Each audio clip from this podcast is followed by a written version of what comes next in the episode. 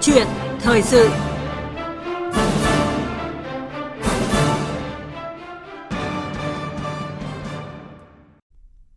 Thưa quý vị và các bạn, trong những ngày cuối cùng của năm 2022, tại hội nghị sơ kết một năm triển khai đề án phát triển ứng dụng dữ liệu về dân cư, định danh và xác thực điện tử, phục vụ chuyển đổi số quốc gia giai đoạn từ năm 2022 đến năm 2025, tầm nhìn đến năm 2030, ta gọi tắt là đề án 06 và tổng kết hoạt động năm 2022, triển khai các nhiệm vụ của năm 2023 và trong thời gian tới của Ủy ban Quốc gia về chuyển đổi số. Thủ tướng Phạm Minh Chính nhấn mạnh năm 2023 là năm dữ liệu số, tạo lập và khai thác dữ liệu để tạo ra giá trị mới. Dứt khoát phải xây dựng trung tâm dữ liệu quốc gia để phục vụ ngày càng tốt hơn cho người dân, doanh nghiệp, xây dựng nền kinh tế thị trường định hướng xã hội chủ nghĩa độc lập, tự chủ, gắn với tích cực, chủ động hội nhập quốc tế sâu rộng, thực chất, hiệu quả. Vậy để năm 2023 này thực sự là năm dữ liệu số như chỉ đạo của Thủ tướng Chính phủ Phạm Minh Chính đang đặt ra những vấn đề gì cần quan tâm? Đây là nội dung được bàn luận trong câu chuyện thời sự đầu tiên của năm mới 2023 này, với sự tham gia của ông Nguyễn Quang Đồng, Viện trưởng Viện Nghiên cứu Chính sách và Phát triển Truyền thông IPS, Hội Truyền thông số Việt Nam. Quý vị và các bạn có ý kiến tham gia cùng chương trình thì hãy gọi cho chúng tôi theo số máy là 0243 934 1040. Còn bây giờ xin được nhường lời cho biên tập viên Minh Châu. Vâng, à, trước hết xin cảm ơn ông Nguyễn Quang Đồng đã tham gia câu chuyện thời sự ngày hôm nay ạ. Ờ, kính chào quý vị thính giả nghe đài. Vâng, thưa ông Nguyễn Quang Đồng, uh, chuyển đổi số là một trong những chương trình lớn đã được thực hiện trong nhiều năm qua. Vậy thì ông đánh giá như thế nào về kết quả chuyển đổi số quốc gia trong thời gian qua? Ờ, chuyển đổi số đúng là một trong những cái chương trình mà trọng tâm của quốc gia trong những năm vừa rồi. Trong vòng khoảng 3 năm gần đây thì ờ, Việt Nam đã đạt được những cái bước ừ, kết quả ban đầu rất là khả quan trong cái chuyện là chuyển đổi số, phát triển nền kinh tế số cũng như là xây dựng cái phần về mặt uh, chính phủ số. Cái bước Ờ, đạt được thành công lớn nhất tôi nghĩ đến thời điểm này đấy là việc thay đổi nhận thức của người dân thay đổi nhận thức của khối doanh nghiệp cũng như là thay đổi nhận thức của bộ máy chính quyền địa phương về vai trò của công nghệ số đối với vận hành của nền kinh tế số vận hành của uh, đối với vận hành của nền kinh tế và đối với vận hành của toàn bộ cái hệ thống chính quyền. Khi mà nhận thức được được được uh, tăng lên thông qua hàng loạt những cái phần về mặt chương trình truyền thông cũng như là rất nhiều các cái sự kiện cũng như là rất nhiều những cái uh, chỉ đạo chia sẻ từ phía các cái lãnh đạo cấp cao cho đến là cấp độ địa phương thì chúng ta đã thấy là cái cái vấn đề về mặt nhận thức về mặt chuyển đổi số đã thấm nhuần tôi nghĩ là cả ở ba khu vực uh, người dân cũng bắt đầu hiểu và ủng hộ sử dụng các cái sản phẩm của công nghệ số. Doanh nghiệp thì tích cực ứng dụng các cái giải pháp về mặt công nghệ vào hoạt động về mặt sản xuất kinh doanh, phân phối bán hàng uh, của của khu, khu vực doanh nghiệp và khu vực chính quyền thì cái sự đầu tư cho công nghệ số ứng dụng các cái giải pháp uh, các cái ứng dụng công nghệ số cũng đã bắt đầu trở lên trở nên mạnh mẽ hơn đặc biệt trong những cái trụ cột liên quan đến uh, dịch vụ công trực tuyến liên quan đến các cái công nghệ về mặt công cụ giao tiếp để tăng cường cái tính tương tác giữa chính quyền và người dân. Như vậy là cái ở cái giai đoạn đầu tiên như chúng ta đã thấy là uh, đã tạo ra được một cái sự ủng hộ cũng như là một cái không khí rất là tích cực cho vấn đề về mặt chuyển đổi số. Tất nhiên thì chuyển đổi số là một cái con đường rất là dài và tôi nghĩ rằng là ở đây bây giờ chúng ta vẫn đang ở cái giai đoạn gọi là thay đổi nhận thức, bây giờ vẫn đang ở giai đoạn là chuẩn bị những cái phần nền tảng để đi vào chiều sâu trong chuyển đổi số. Thế thì khoảng 3 năm vừa rồi thì chúng ta đã làm tốt được những cái phần việc như vậy. Vâng ạ. Rõ ràng là trong mọi hoạt động của đời sống người dân cũng như các hoạt động kinh tế xã hội thì cũng đã đều có những cái tác động từ việc chuyển đổi số. Ờ, vậy theo ông ạ, nếu việc chuyển đổi số thành công thì sẽ mang lại những hiệu quả như thế nào đối với sự phát triển kinh tế của đất nước ạ? Ờ, nền kinh tế số chắc chắn là một trong những cái động lực lớn cho cái sự phát triển của Việt Nam. Trong những cái thập niên vừa rồi thì Việt Nam dựa nhiều vào cái việc là khai thác về mặt nguồn tài nguyên, uh, dựa nhiều vào công nghiệp hóa với cái sự tham gia của các cái doanh nghiệp khối doanh nghiệp nước ngoài. Tuy nhiên thì tôi cho rằng là uh, khi cái, với cái sự phát triển với cái sự xâm nhập mạnh của công nghệ như vậy sẽ tạo ra một cái sức bật mới cho nền kinh tế ở các cái góc cạnh như là tạo ra những cái việc làm mới. Chúng ta đã nhìn thấy là cái ngành dịch vụ thương mại điện tử uh, rồi là tạo ra những cái, cái phần việc và giá trị gia tăng cho cho doanh nghiệp. Cái ngành các cái ngành về mặt dịch vụ số cũng tạo ra những cái ờ, công việc nó mang lại cái giá trị uh, về mặt giá trị gia tăng cao hơn.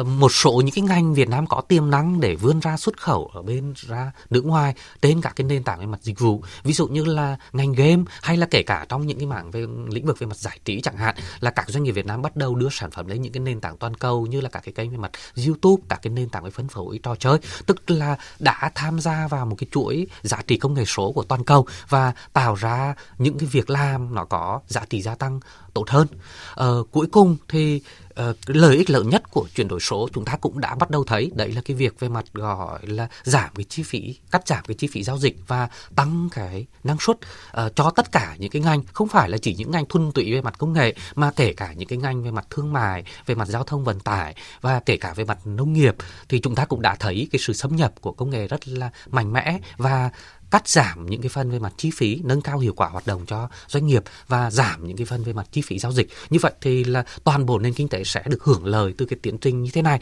Và tôi nghĩ rằng là uh, nếu mà cái các cái bước đi như vậy với một cái hệ thống chính sách khuyến khích tốt, với cái sự tận dụng tốt từ phía doanh nghiệp thì chúng ta có thể là kỳ vọng là công nghệ số là một cái động lực mới cho sự phát triển kinh tế của Việt Nam, thúc đẩy một cái tầm nhìn và giúp cho Việt Nam đạt được đến cái mục tiêu là thịnh vượng trở thành một cái quốc gia uh, tầm trung phát triển vào những năm 2045 2050. Vâng, ông Nguyễn Quang Đồng vừa giúp chúng ta hệ thống lại những cái tác động to lớn từ việc chuyển đổi số tới sự phát triển kinh tế xã hội của đất nước. Cùng với những hiệu quả đó thì ờ, việc chuyển đổi số quốc gia thì đã mang lại những lợi ích thiết thực gì cho người dân và doanh nghiệp ạ, thưa ông ạ? Ờ, như vậy thì rõ ràng là người dân và doanh nghiệp đang là đối tượng thụ hưởng trực tiếp của tiến trình này. Một ví dụ đơn giản nhất là chúng ta thấy là bây giờ là chúng ta ngồi ở nhà cũng có thể đặt một mua một món hàng ở bất kỳ ở ở nơi đâu. Nghĩa là cái chi phí giao dịch đã rẻ đi rất là nhiều. Ờ, chúng ta với một cái điện thoại thông minh thì chúng ta có thể làm được tất cả gần như là tất cả mọi việc từ việc giải trí, việc là mua sắm, việc là học hành cho đến tất cả những cái hoạt động về mặt đời sống hàng ngày. Nghĩa rằng là người dân đang là được thụ hưởng rất lớn từ những cái uh, giá trị mà công nghệ số mang lại. Còn đối với doanh nghiệp thì đương nhiên đấy là cái chuyện về mặt hoạt động hiệu quả hơn nhờ cắt giảm chi phí, nhờ nâng cao hiệu quả quản lý nội bộ trong doanh nghiệp, cung cấp các cái dịch vụ với cái sự mang lại cái trải nghiệm tốt hơn cho cho khách hàng, nắm bắt tốt hơn cho nhu cầu của khách hàng và nhờ đấy thì nâng cao được hiệu quả và chất lượng dịch vụ. Như vậy là chúng ta nhìn thấy một cái lợi ích nó rất là toàn diện mà công nghệ số và chuyển đổi số đã mang lại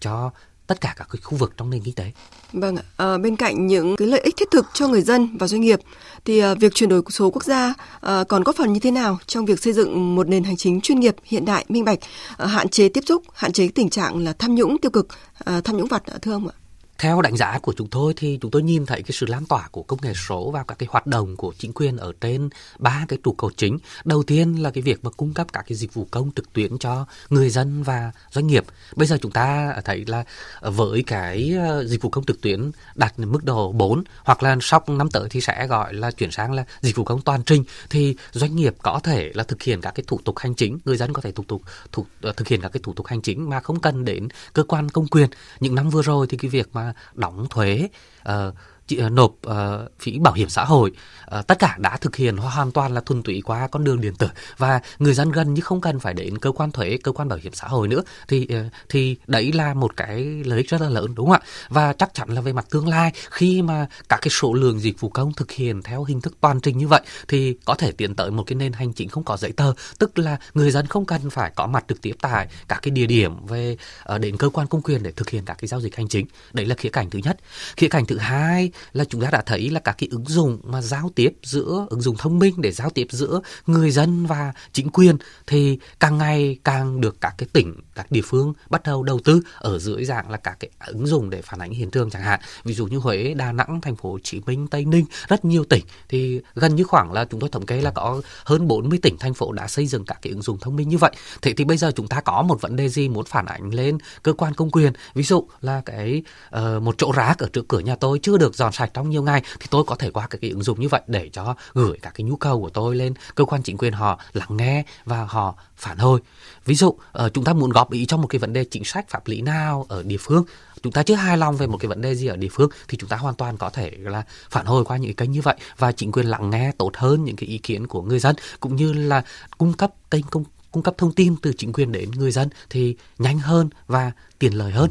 Ở cái lợi ích lớn thứ ba, cái trụ cột thứ ba mà chúng tôi nhìn thấy đấy là cái việc là uh, chuyển đổi tạo ra một các hệ thống về mặt cơ sở dữ liệu rất lớn và giúp cho chính quyền thuận lợi hơn trong cái việc là hoạch định chính sách trong cái việc là ra quyết định. Ngày xưa với cái việc mà ví dụ đơn giản như là quy hoạch một cái hệ thống về mặt giao thông hệ thống trường học bây giờ với cái cơ sở dữ liệu dân cư như vậy với cái việc mà các cái camera giao thông các cái hệ thống cảm biến để đo lường được cái di chuyển của người dân uh,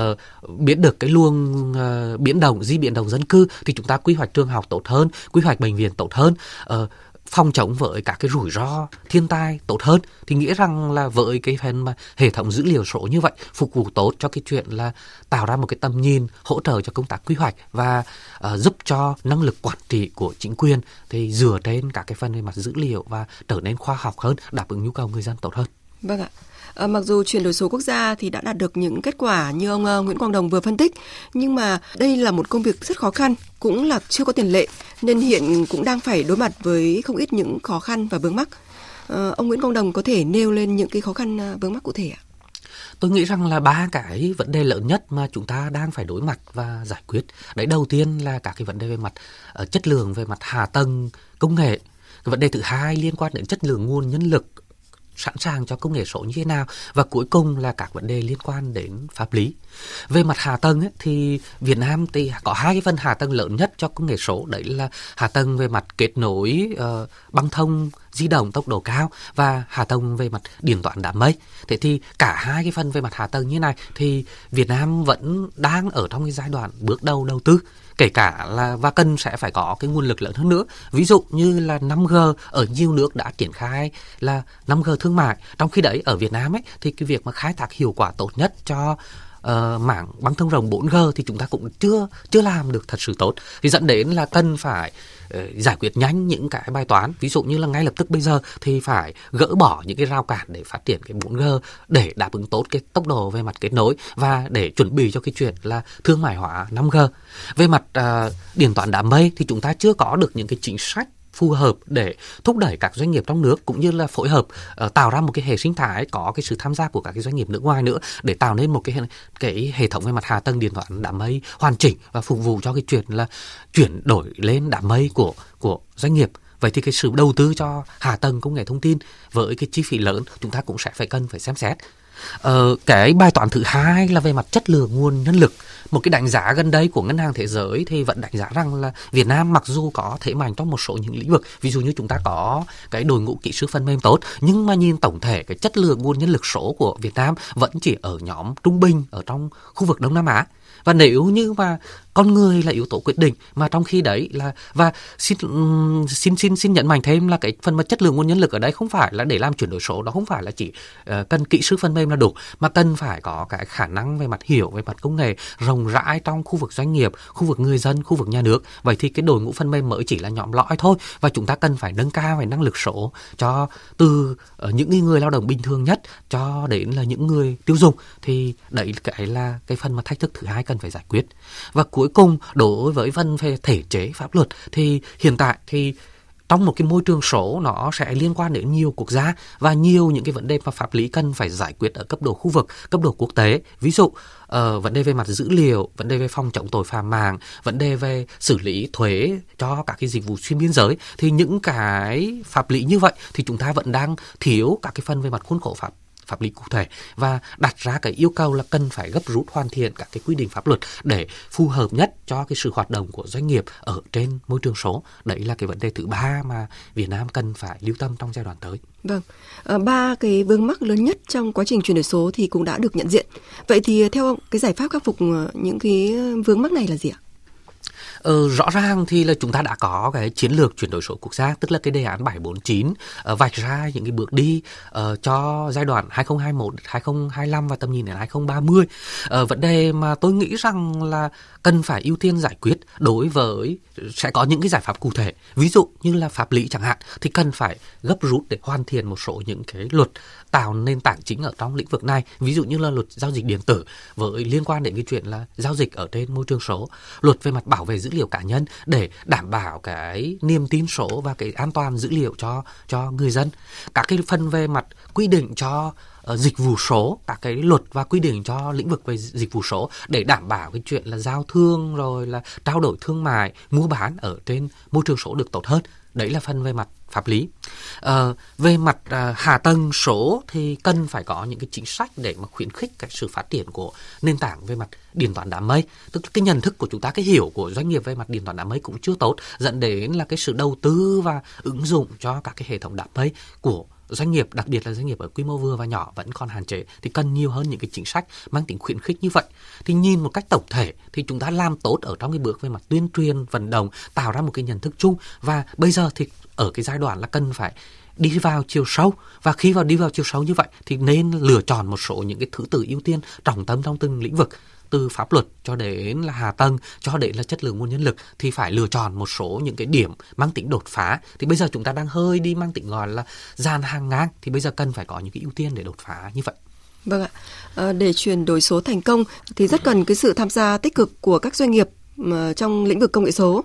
Để tiếp tục cuộc trao đổi, mời quý vị thính giả cùng ông Nguyễn Quang Đồng nghe phóng sự ngắn của phóng viên Mai Hạnh.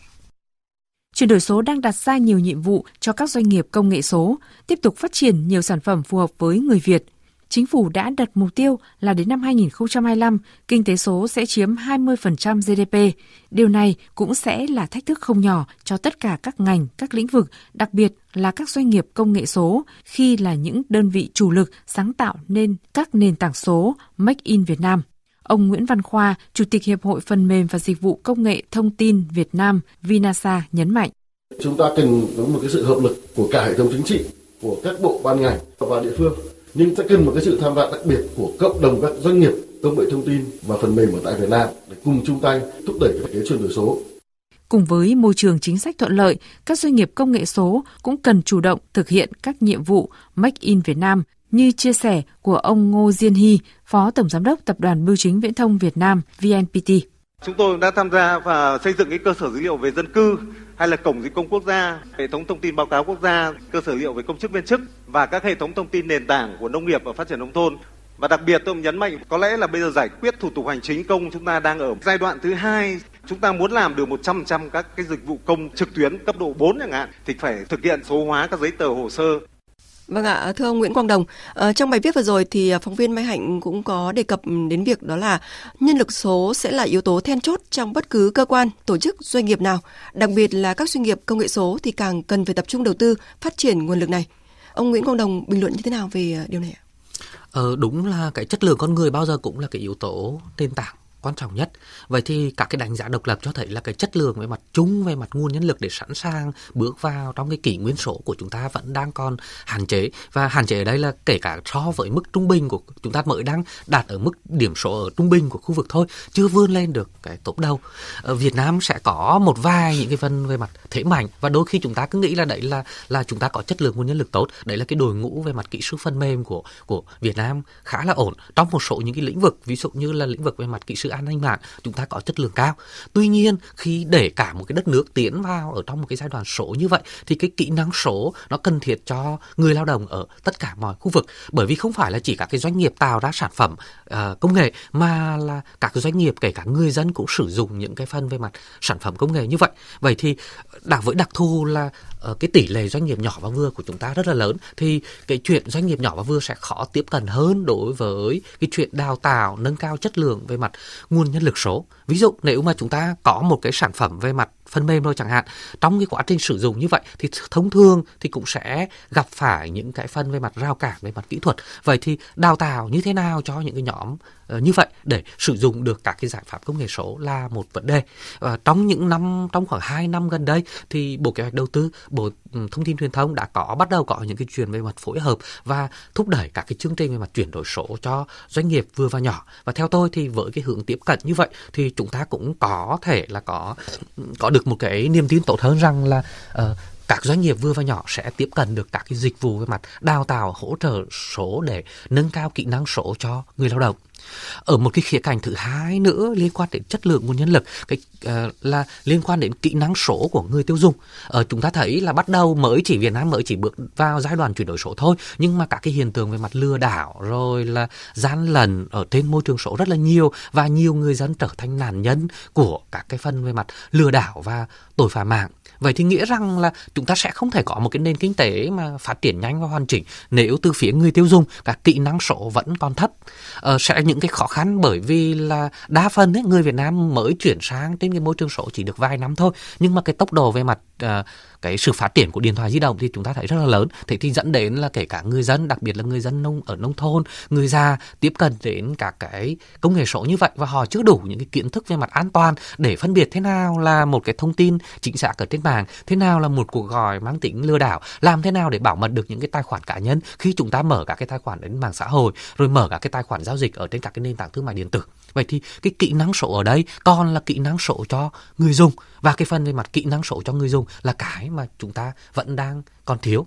Ở cái điểm cuối cùng nữa khi chúng tôi nhìn vào đánh giá về cái chuyện chuẩn bị về mặt lâu dài ấy, là cái hệ thống về mặt đào tạo ở trường phổ thông. Thế thì cái đào tạo ở trường phổ thông để sẵn sàng cho cho cho nhân lực số của chúng ta cũng chưa có được những cái chuyển biến uh, nhanh.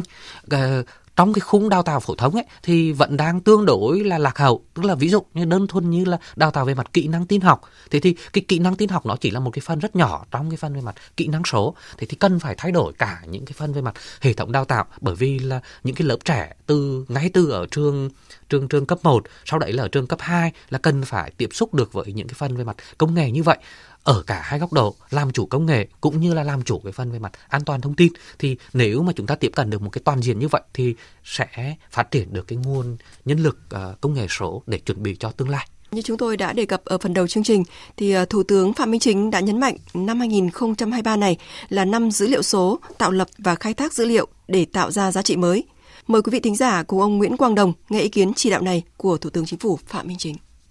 Năm 2023 là năm ờ, dữ liệu, vì vậy tôi đề nghị với các bộ, các ngành rồi các địa phương dứt khoát trong năm 2023 này chúng ta phải xây dựng cái trung tâm dữ liệu quốc gia. Đây là cái tài sản của quốc gia chứ không phải của bộ ngành nào cả. Không vì cái việc lo cái này lo cái kia rồi cắt cứ cục bộ mà chúng ta cản trở cái việc xây dựng cái trung tâm dữ liệu quốc gia. Dứt khoát là tinh thần là không có bảo thủ, không có cắt cứ không có cục bộ địa phương. Vâng, à, thưa ông Nguyễn Quang Đồng, như vậy là mục tiêu được Thủ tướng Chính phủ nhấn mạnh cần đặt ra trong năm nay, năm dữ liệu số là phải xây dựng cho được trung tâm dữ liệu quốc gia. Vậy thì để thực hiện thành công mục tiêu này, theo ông thì những vấn đề gì đang đặt ra và cần được giải quyết ạ?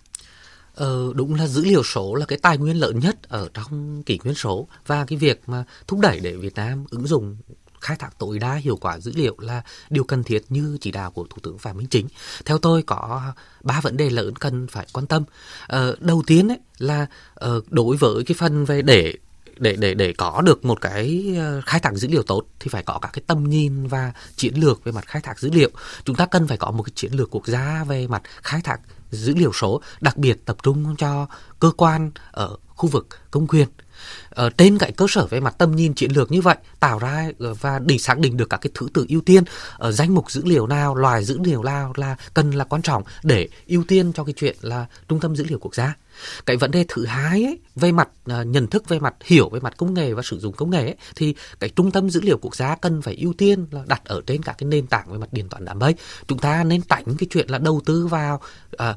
các cái trung tâm dữ liệu mang tính vật lý và đấy sẽ là một cái bước làm lãng phí, làm trầm lại cái cái quá trình về mặt khai thác tài nguyên cái vấn đề cuối cùng, vấn đề thứ ba là cái chuyện về mặt chuẩn bị, về mặt pháp lý cho cái sự hoạt động của các cái hệ thống về mặt trung tâm dữ liệu. Như vậy thì cần phải có hai yếu tố nhỏ nữa cần phải quan tâm. Đầu tiên là phần về mặt, gọi là, bảo vệ dữ liệu cá nhân. Bởi vì trong các cái cơ sở dữ liệu quốc gia như vậy thì cần có rất nhiều, sẽ có rất nhiều các cái yếu tố về mặt dữ liệu của công dân. Và bảo vệ cái an toàn của dữ liệu công dân, tạo ra cái niềm tin số của người dân đối với phần về mặt bảo mật dữ liệu là quan trọng. Dẫn đến là Việt Nam cần phải có một cái luật về mặt bảo vệ dữ liệu. Cái điều kiện thứ hai là cần khi có được những cái hệ thống dữ liệu rồi để khai thác được hiệu quả tốt nhất, thì cần có cái chuyện là chia sẻ dữ liệu ra bên ngoài cho người dân, cho doanh nghiệp cùng khai thác. Thế thì cần phải có được những cái cơ chế về mặt gọi là hợp tác công tư ở trong cái lĩnh vực như thế này, dưới một cái khung pháp lý nó bài bản hơn, tạo ra được một cái nền tảng để chia sẻ và khai thác dữ liệu một cách tốt nhất. Vâng ạ, xin cảm ơn ông Nguyễn Quang Đồng về những phân tích vừa rồi. À, thưa quý vị và các bạn, chuyển đổi số là xu thế tất yếu, khách quan, giúp giải quyết hiệu quả mối quan hệ giữa nhà nước, thị trường, xã hội, thúc đẩy tăng trưởng kinh tế, nâng cao năng suất lao động, năng lực cạnh tranh, hiệu quả sản xuất kinh doanh, giảm chi phí cho người dân, doanh nghiệp, đồng thời giúp chính quyền các cấp nâng cao năng lực quản lý, điều hành, phát triển chính phủ số, công dân số, xã hội số. Đảng, nhà nước ta rất coi trọng và xem đây là một trong những nhiệm vụ trọng tâm hàng đầu, nhất là nước ta đang nhất là nước ta đang là nước đang phát triển thì càng phải đẩy mạnh chuyển đổi số này. Tới đây, chúng tôi xin kết thúc câu chuyện thời sự hôm nay. Một lần nữa, xin cảm ơn ông Nguyễn Quang Đồng, Viện trưởng Viện Nghiên cứu Chính sách Phát triển Truyền thông IPS, Hội Truyền thông số Việt Nam đã tham gia chương trình. Cảm ơn quý vị và các bạn đã chú ý lắng nghe.